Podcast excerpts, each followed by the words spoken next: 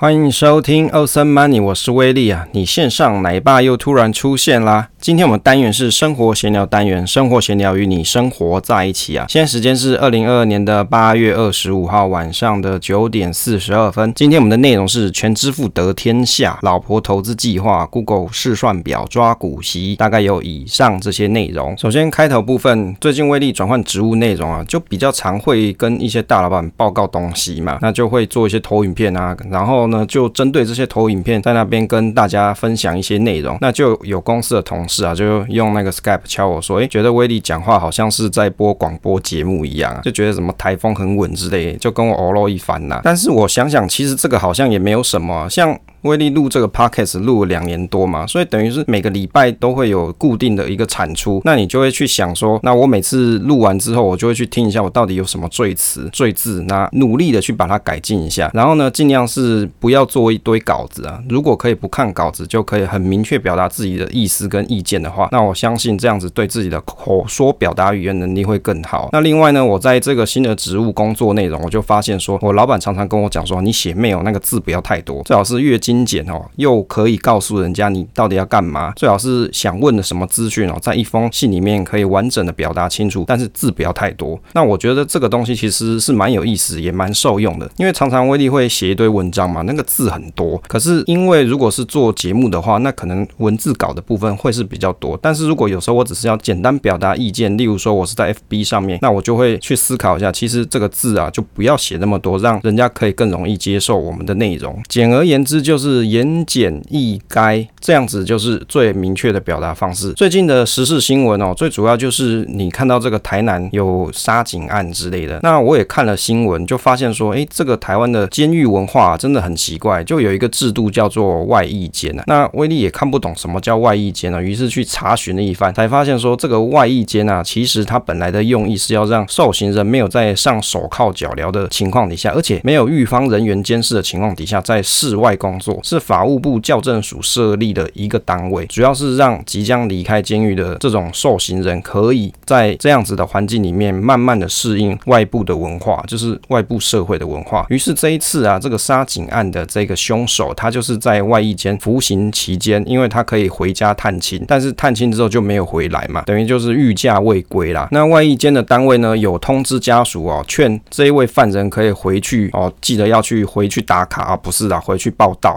那等于就是发生了这一次的惨案，它的由来就是这样。其实威利看了一下，这个制度实在是蛮有意思的，它的利益良善。可是齁，你会去想说，像会去外役监的有哪些人？像强盗犯啊，或是诈欺犯啊，他们就有可能因为被判了很多年的刑期，但是可能符合某一定的条件之后，就会被送到这个外役监去。那但是这就成为了一个社会漏洞，因为听说十年间啊，大概有三十几个人是逃跑的，这个就让威利觉得蛮害怕的，因为各位都有家人嘛，各位可能都会有一些亲人是比如说在外居住的，例如说小朋友读大学啊，或者是你有一些亲人住在外县市之类的，你会不会就很害怕，诶，怎么有一个杀人犯突然哦，或者是强盗犯他坐上了客运，那跟你同一车，诶，这是不是一个风险很高的事情啊？所以我真的觉得像这种台湾的社会啊，应该要去检讨一下这个监狱的制度或者是文化这一部分。另外我最近也看到像 P T T 常常在讨论说什么 face 不 face， 其实对威利的角度来说啦， face 这件事情它是一个假议题，其实法律的真正用意就是要告诉人民底线在哪里，所以如果当这个底线是可以被模糊或是打破的话，那我相信就会有很多人就不会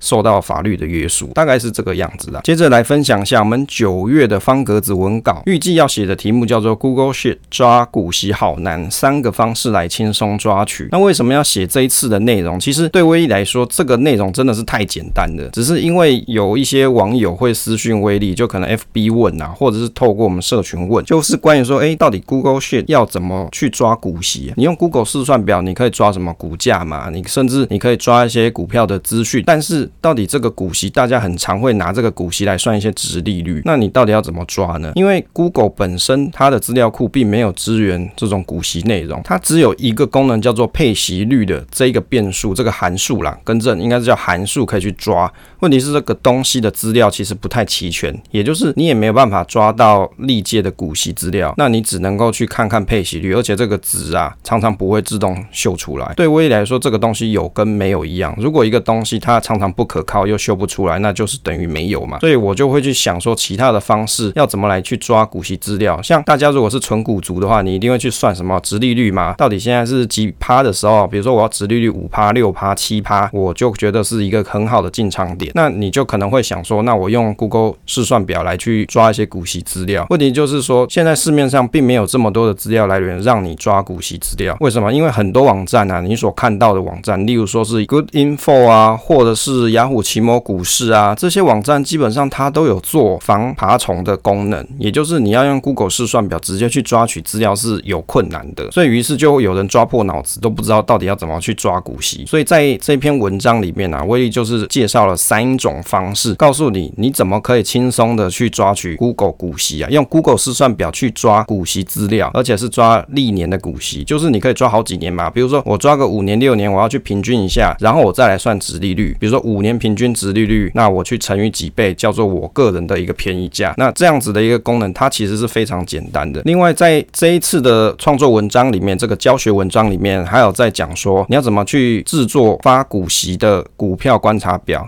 就是即将要发股息的，它会有一个清单，那你也可以用 Google 试算表做这一份内容，那你就可以去提醒自己，诶，我喜欢追殖利率的人，我喜欢追股息的人，我就可以 follow 这样子的一个表去来去做追寻。当然你也可以直接上一些网站直接去查啦，但是我相信如果是在试算表里面，你就可以做很多 note 嘛，很多注记，这就是你个人的一个观察清单啦。那最后呢，在这个文章里面还有一个小小练习题给大家练习一下。那如果你对这个内容是有兴趣的话，不要忘记在九月的时候可以可以到我们方格子威力财经生活随笔里面去看这篇文章咯。接着跟大家分享老婆投资计划，这个名字其实不是叫做投资一个老婆的计划哦，不是啊，因为威力只有一个老婆啦，没有要投资很多老婆，不是这样，是帮老婆去想一个投资计划。为什么？因为如果你用魔法世界来去形容哦投资世界的话，那魔法世界里面的麻瓜嘛，就是不懂魔法的，那我老婆就是属于哦投资理财世界里面的麻瓜。那这样子讲好像很奇怪，但是没办法，每个人兴趣不一样啊。我每次跟他讲一些投资理财的东西啊，他就会怎么样？第一个先诶、欸、面无表情，第二个就是开始打哈欠，第三个开始低头滑手机。所以呢，每次跟他讲一些东西，我都觉得很没有意思啊。不如这样子，就来录个 podcast， 写个文章给大家来分享，就是给想听的人听嘛。这样子可能是比较有意思的。那所以呢，威力到底去想了什么样子的投资计划给老婆做投资呢？那因为老婆其实她没有投资经验，那到底要怎么开始？我相信这个东西啊，对很多大部分的投资新手来说，应该都是一样的状况，你面临的情况都是一样。那到底有什么方式可以让想开始投资人开始起步呢？所以呢，最重要的是什么？起步啊，这个投资体验是最重要的。那我就想了一个比较简单的方式，而且是我自己本身有用过的。那首先第一开开始就是，我老婆就问我第一个事情，哎，你说要开证券户，有没有什么是我不用请假直接去开的？有啊，其实现在很多证券户其实你都不需要去银行报到啦，那甚至你也不需要去银行开户，你在线上开户就可以了。那我帮他选的平台是风存股的这个平台，也就是也就是永丰的大户的这一个平台来做。当然一开始是有想说让他去开国泰证券，因为国泰证券也很方便，他定期定额也是一块钱。但是我后来想想，如果你有存钱习惯的人啊，你应该是把钱放在一些高活存的户头里面嘛，也就是你有先闲钱的时候，你就可以往这个数位户头里面先存钱，然后领个高活息哦利息嘛。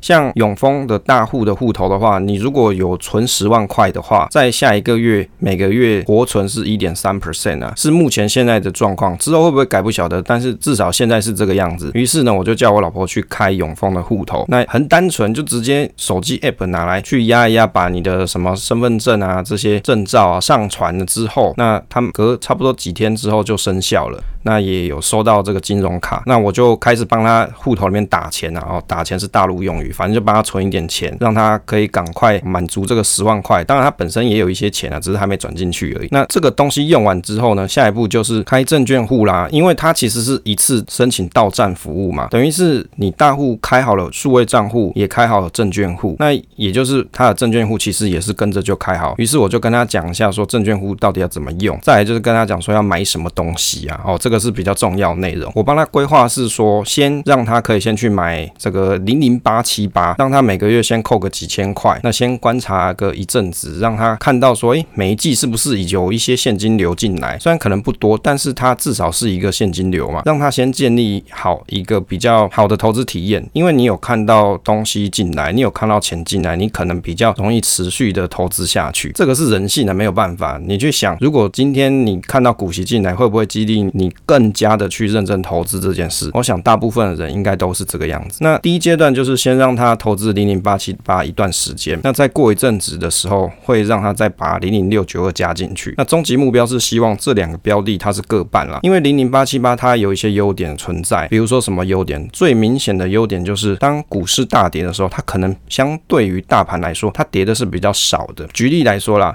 像如果你从年初到现在八月份来观察的话，那像零零六九二啊，或者是零零五零，差不多股价跌了 百分之二十 左右啦， 十九到二十 左右，这个是非还原报酬率。那当然还原之后可能会更少一点。那如果你去观察零零八七八国泰永续高股息的话，它从年初到现在大概是跌了 百分之十点七九， 你也可以当成 百分之十一， 所以你看相对跌幅是不是比较少？那所以我帮他想的方式就是一开始先建构让他有一个好的投资体验开始，再来就是把零零六九二这个项目给他配置进去。那它的好处以前我们节目上有跟大家分享，最主要有几个优点啊，它的管理费用啊内扣费用是比较低廉，再来就是它是分散在一百档上去投资，再来就是它的绩效是跟大盘接近。所以你就去想，如果一个东西它的绩效是跟大盘的走势哦，就是台股大盘的走势是相接近的，但是它分散的标的相对比较多，而且流动性算好，比较值得大家去思考问题说，那你为什么不直接去买零零五零就好，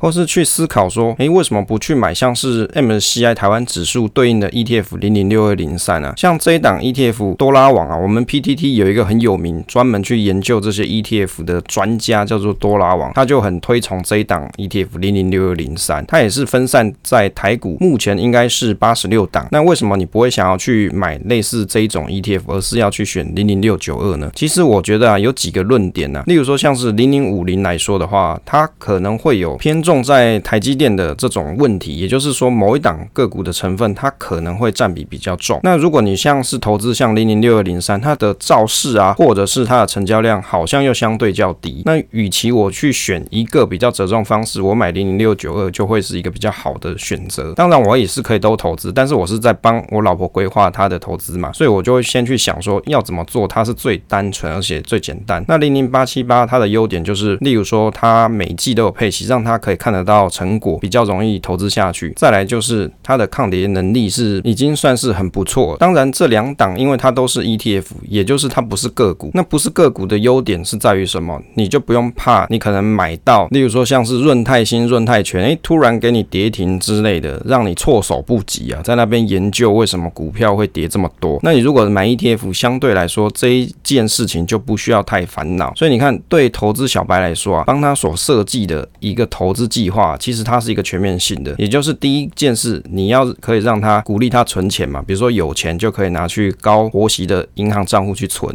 那你存钱之后呢，你要有资金去化嘛，除了领高活息之外，又可以让他做投资。那在永丰的丰存股里面，每个月去订购的话，它手续费也是一块钱啊，这个没办法业配，只是纯粹是真的分享我帮我老婆规划投资内容。所以一开始第一阶段先让他投资零零八七八一段时间，让他观察他的投资的心得跟他的想法是不是有正面的体验，接着再帮他加上零零六九二，等于就是如果我想要追寻市场比较好的投资报酬的时候，那我可以使用零零六九二。那我比较想要让他有激励他的效果，让他可以每一季领到股息，鼓励他继续投资的话，那我用零零八七八，等于是进可攻退可守嘛。那零零八七八它的跌幅相对于大盘来说是少得多啦，所以等于两个东西综合起来啊，可能会是一个比较不错的方法。好，接着来跟大家分享全支付得天下这个题目内容啊，最近这个题目内容啊非常的火红，就是全支付在九月份要上线了，等于是大家都可以用得到啊。其实讲到这个全支付啊，首先应该先看一下它的历史啊。全支付它就是全联的一个支付系统，原本全联的支付系统它叫做 P X Pay， 那也就是大家会去全联购物中心嘛，有全联购物中心实在真便宜有没有这个洗脑歌的那个个全联有没有，或者是福利熊熊福利，你每次去那边消费的时候，你可能已经不带钱包，你就会使用它的 P X Pay， 就是全联的支付软体，你会去使用它的软体，然后消费的时候就是刷一下、哦、我每次都是这样刷一下，然后店员就跟我讲说啊，那载具啊什么都存在里面呢、哦，我就说好，它一些明细也都存在里面，等于是我给他刷一次之后，我手机就收起来嘛，接着他就可以把东西通通结结完账之后，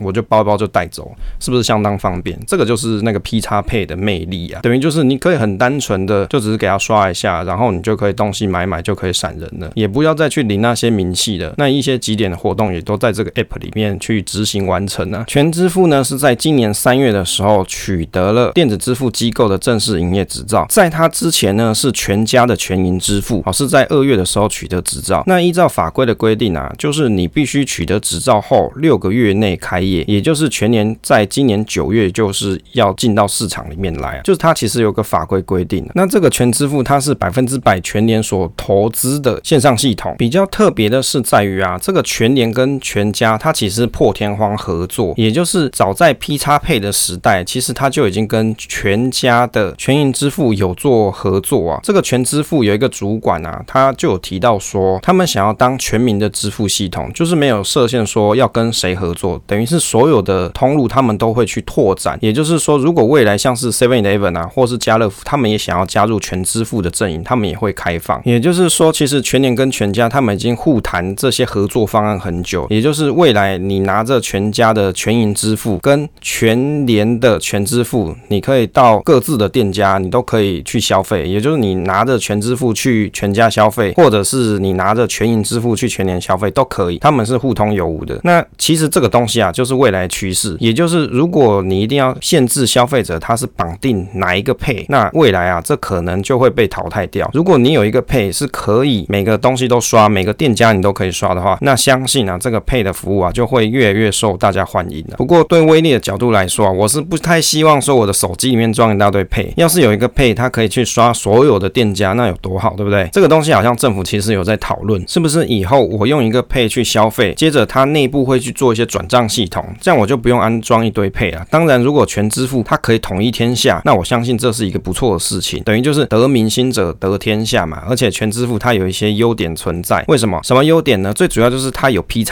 Pay 啊，这个 P X Pay 在现在有八百三十万个会员啊，而且呢，它还把前接口的战将，等于是负责营运接口的一个长官啊，把它把它挖。挖过来，那这个呢叫做技术长尤金荣啊，就把他挖过来，他就是目前现在全支付的总经理哦，是在一九七六年出生，之前就是做接口支付的技术长。那他就会去想说，那到底 P X Pay 的这八百三十万会员要怎么来转移成全支付？那 P X Pay 跟全支付到底差在哪里？最主要的差异是在于说，它支援的店家广度更多嘛。原本你的 P X Pay 可能就在全联使用居多，但是以后的全支付啊，你可以在很多的地方可以去使用。那如何让本来在全年使用 P X Pay 的这些婆婆妈妈、啊、怎么去提升变成是使用全支付，就是他的挑战。于是呢，他们就想到了一些激励方案，让大家赶快去做转换啦。有什么方案哦？威力也还没转换哦，所以我现在 study 也是为了我自己啊。有哪些方案呢？第一个，它最优点就在于说，你不用再额外再下载一个全支付 A P P， 你在 P X Pay 里面就可以一键升级。哎，是不是很 smart？ 就等于是哦，一些妈妈她其实对这些 app 啊，其实不太熟悉，但是在结账的时候啊，店员可能就就跟你讲说，哎、欸，你等一下结完账，你要不要去按一下升级？那你就可以变成全支付系统，以后你买东西更方便哦，或是有送点数哦。我相信这样就那些八百三十万个婆婆妈妈可能都会赶快来去升级啊。第二个就是，如果你在年底前升级的话，它会送五十点的全点啊。这个全点到底是什么东西哦？全点它相当于你用福利点数的十点可以换全点的一点，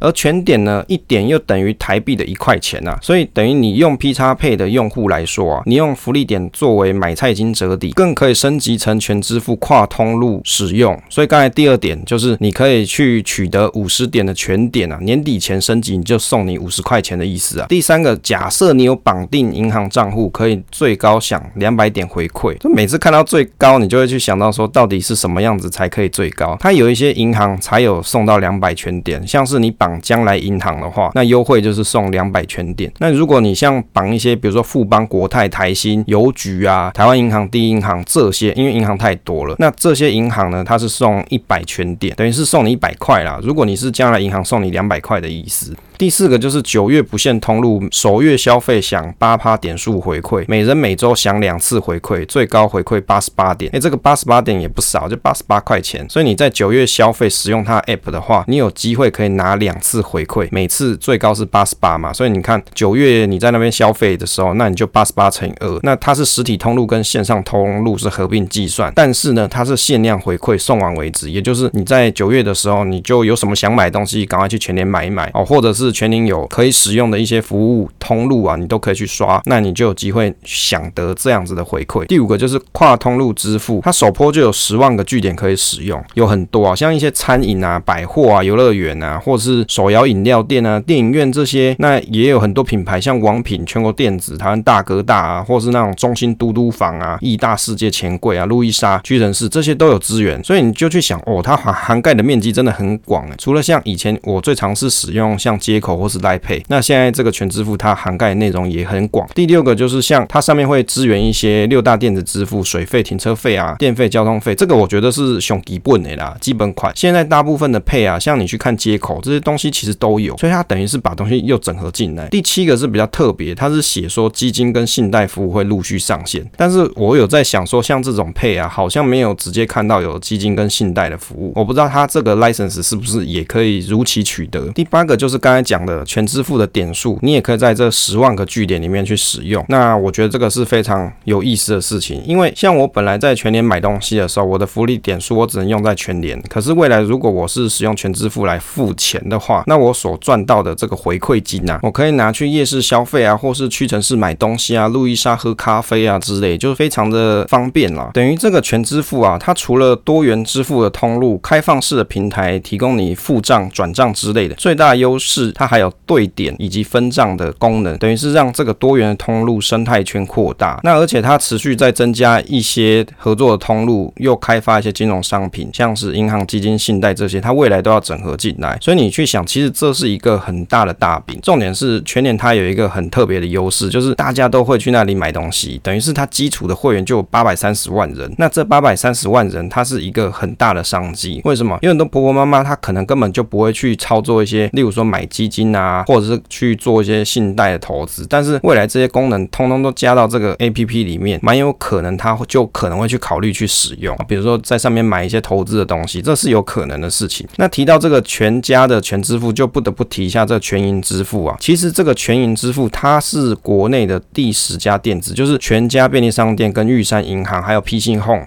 他们所合开的全银支付，就是国内的第十家电子公司啊。那目前呢，它其实也有在全家便利商店的官方的 app 里面，也可以在智慧社区管理平台金网智生活 app 里面可以看得到这个全银 Pay 这个功能。那我觉得像全银 Pay 啊跟全支付这个东西啊，这两个东西很相近，但是它又可以互通有无，所以你就会发现一件事情，最后到底是谁会胜出？我觉得还是全支付蛮有可能胜出的。当然啊，全家它到处都有店家嘛，所以也不能讲说它一定会败北啦，但是我相信这两个 app 啊，它去做合作，这两间公司去合作，那应该是会有一个不错的效益，那对大家也是蛮方便的。不过我们如果要来提到这个全支付啊，就要得要再来去思考一下，它上面所使用的 app 到底是谁开发的，这个东西我目前还没有查到资料。不过呢，在 P X Pay 这个 app 啊，它是国内的一家软体公司，叫做金城资讯。早在二零二零年的时候啊，金城资讯就有协助全联开发了这个 P X Pay 啊，所以我就相信，其实全支付系统蛮有可能还是由金城资讯继续 maintain 下去，继续开发下去。为什么？因为全支付其实就是全联支付 P X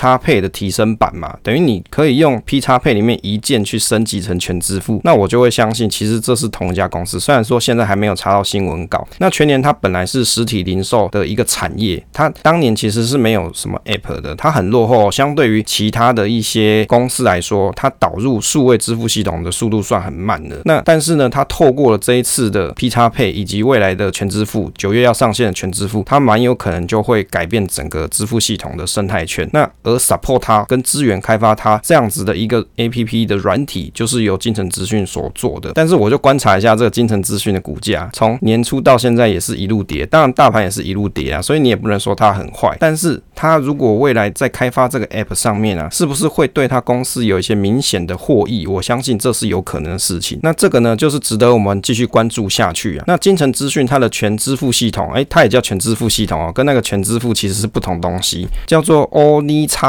P A Y 啊，就 O M N I X P A Y， 我不知道这样念对不对啦，反正就是它有一个公版的全支付服务。那你如果是一些零售店家，你也可以去使用它的服务的概念，就是一个白牌全支付服务啦。所以你看这种东西，它就是一个 total solution。如果你想要导入方便的、很方便的这种支付系统，那你也可以去跟他们去洽谈。那我觉得这个就是未来的一个趋势。不过还是蛮希望说全支付或者是未来某一个支付可以真的统一全天下，这样我就不用灌一堆 A P P， 对不对？这样灌的实在是手机很占空间。好啦，因为时间关系啊，今天讲的比较多啊，跟大家分享到这边啊。如果你喜欢这个节目的话，不要忘记分享给朋友收听啊。分享总是单纯的快乐，期待下一次再见。